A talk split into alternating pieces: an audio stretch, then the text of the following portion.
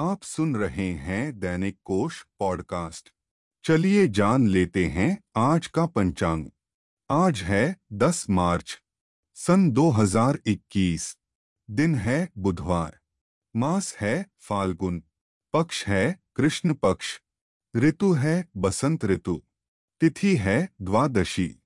द्वादशी तिथि आज दोपहर दो बजकर चालीस मिनट तक रहेगी। इसके बाद त्रयोदशी तिथि आरंभ होगी। नक्षत्र है श्रवण।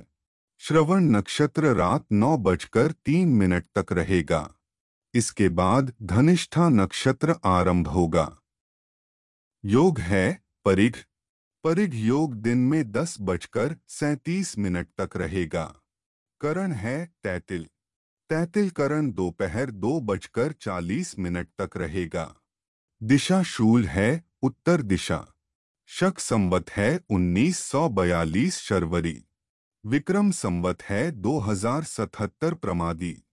गुजराती संवत है 2077 परिधावी। सूर्य राशि है कुंभ। चंद्र राशि है मकर।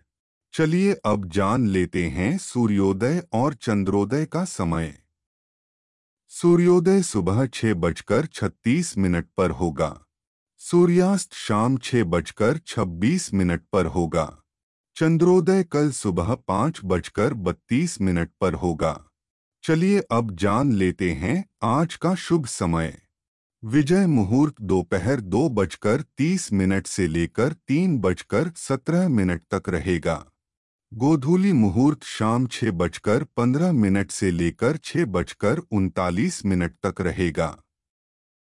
अमृतकाल दिन में दस बजकर तीस मिनट से लेकर बारह बजकर सात मिनट तक रहेगा।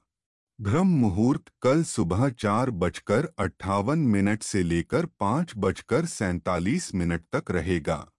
चलिए अब जान लेते हैं आज का अशुभ समय।